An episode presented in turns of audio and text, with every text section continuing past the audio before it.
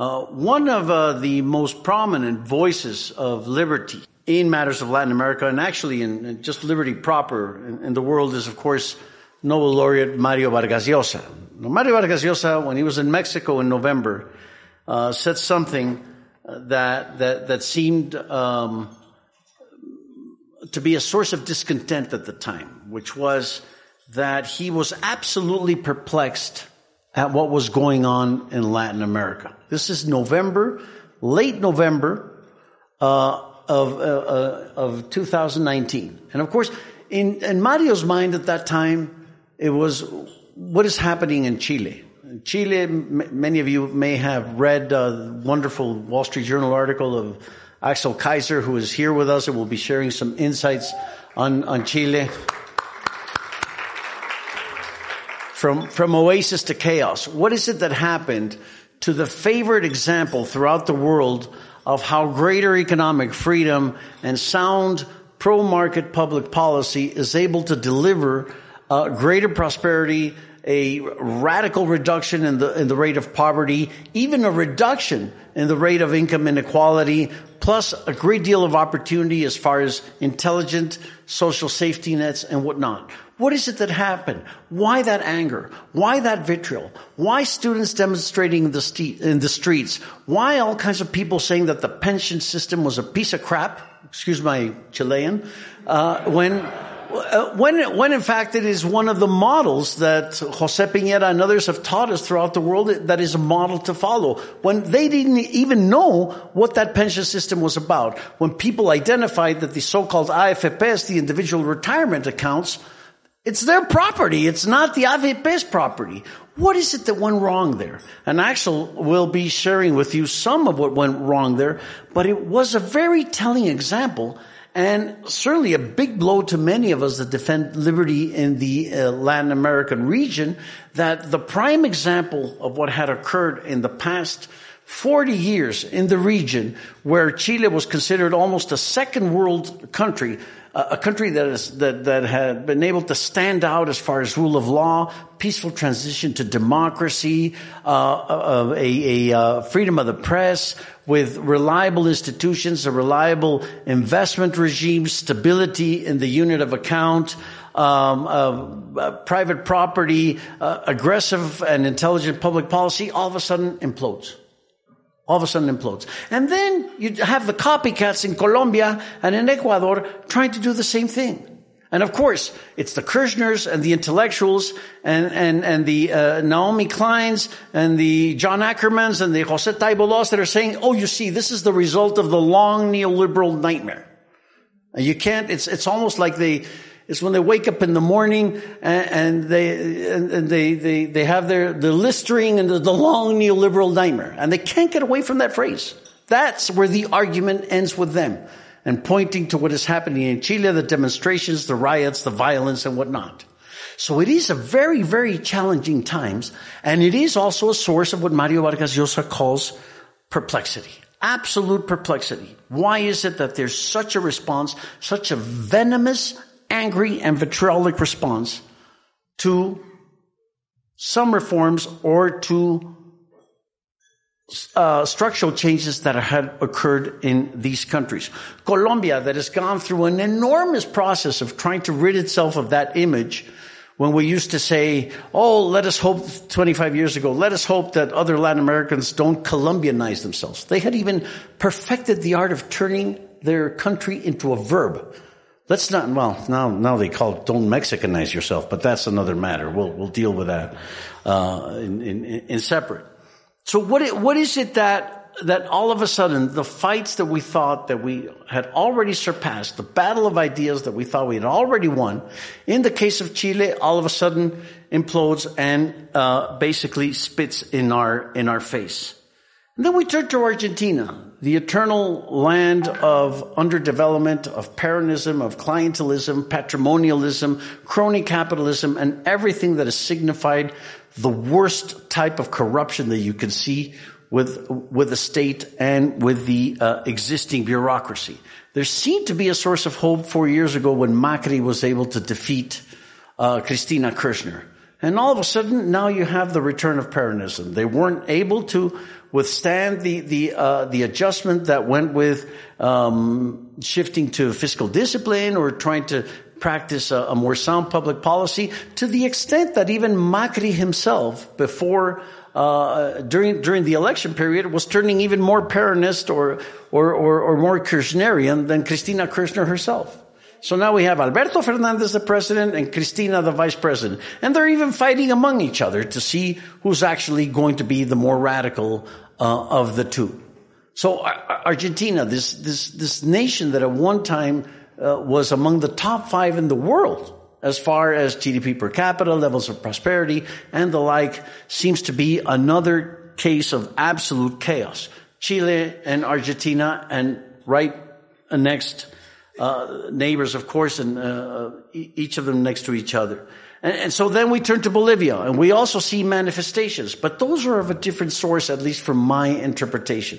Uh, a, a source of even of hope, because there the manifestations, the demonstrations, and the anger was directed towards the obvious and illegal authoritarianism of Evo Morales that finally was able to fall after he had promised and repromised and promised over his repromises again that he would not run for another election, he goes ahead and runs for another election. The election is rigged, completely rigged. There's, obvious fraud. Even, uh, even international multilateral agencies were able to tell that it's fraud. He still wants to maintain himself in power and he's somehow deposed by the equivalent of a, a popular revolt and of course leave it to the Mexicans to offer him asylum two two days later, which was a major major em- embarrassment from from my point of view. So that's that's a different source of turbulence and of discontent that I think tells against the hypothesis that this is an organized movement by the Foro de Sao Paulo or the Grupo de Puebla or some other organized movement. There's definitely a component of intelligence and of military intelligence in some of these demonstrations and, and some of these riots. But I, I think we have to go case by case and country by country. No less, we can talk about also what has been occurring recently in El Salvador and in Nicaragua, we have here tonight one of the greatest uh, heroes of the Latin America Liberty Movement, and uh, I'd like to acknowledge him and have him stand up. Felix Maradiaga from Nicaragua, who's uh, this this this man has had his assets seized in Nicaragua. He's been expelled from the country. He's been tortured, and now he's back. And he's back fighting for freedom. Y te deseamos mucha suerte de todo corazón, mi querido Félix.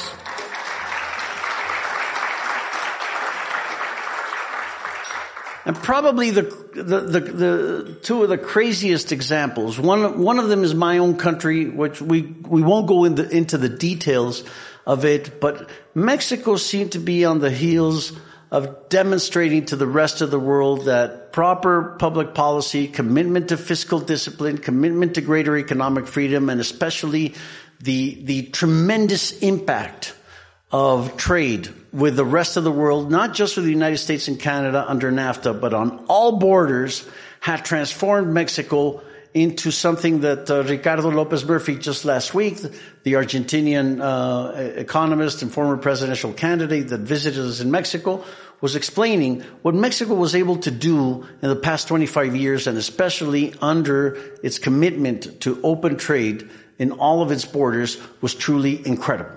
It showed to the world that uh, Latin American countries do not have to be commodity based. It's not the, it's not, the good times do not come when uh, the price of oil is higher, the price of copper is higher, or the, or the price of aluminium is higher, the price of whatever commodity of, of, of, of soy is high, whatever commodity uh, uh, of, the, of the moment that, uh, that, that happens to sustain the well-being of those countries. Mexico, that was supposed to be a, a petrol-based country, was able to diversify its export structure, radically diversify it, and actually turn energy into less than 5% of its total output, of its total, uh, uh, of the economy. It only represents 5%. Manufacturing and services and export diversification have become much more important. That's a story we can tell 25, 25, years after the fact, 25 years after trade liberalization. But it is a story that has to be told and it is a story that shows that Latin America does not necessarily, is not necessarily permanently caught as a, a, place of the land of mañana and the land of absolutely no hope. But despite that marvelous accomplishment, here we have the equivalent of a tropical messiah in Andrés Manuel López Obrador that is, uh, that is the typical example of extreme illiberal populism.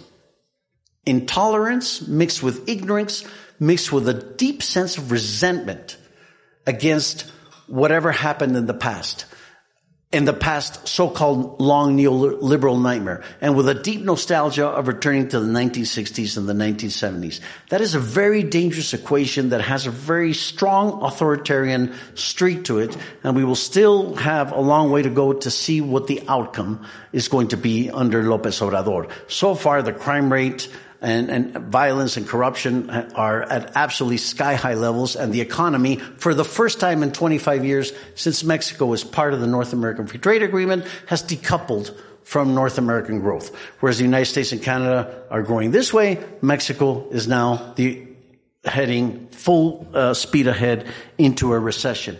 So that's a very toxic combination that I think will produce uh, um, the equivalent of a Pandora's box. We don't know what's what's going to happen, but it is certainly a a source of of uh, perplexity and also a source of deep worry for those of us that live south of the Rio Grande uh, border. Uh, perhaps the greatest source of perplexity comes, of course, from Venezuela. How is it possible? How is it possible that the that the real forgotten men and women of Venezuela are able to endure such misery, are able to endure the authoritarianism, the brutality, the almost cannibalistic environment that you have to live in in order to survive, not day by day, it's minute by minute. The long run is the next 30 seconds in Venezuela. There's absolutely no economic calculation with an inflation rate that is 400,000%. Last year, Maduro, in his tremendous intelligence, was boasting that inflation had been reduced from a million percent to 400,000%. That's like being in the supermarket and instead of prices rising in the next 20 minutes, they rise in the next 17 minutes or the next 25 minutes. So you gain three or four minutes. It's still an absolute basket case. There's no possibility of any type of investment. And with growth at minus 20, minus 30, again, minus 20 and minus 30 is whatever. It doesn't matter anymore.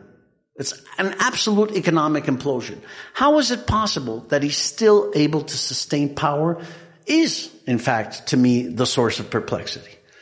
And of course, you've had this incredible brain drain from Venezuela that has gone, the Venezuelans from, from all walks of life have gone throughout all of Latin America trying to find at least a source of opportunity, have gone into the United States, have gone to the rest of the world, trying to find trying to find hope and opportunity. It is really a tragedy. And as Lopez Murphy himself had characterized, this is probably the most dramatic case of uh, mismanagement and of economic tragedy occasioned by full-scale Bolivarian socialism or any type of socialism that you have seen ever.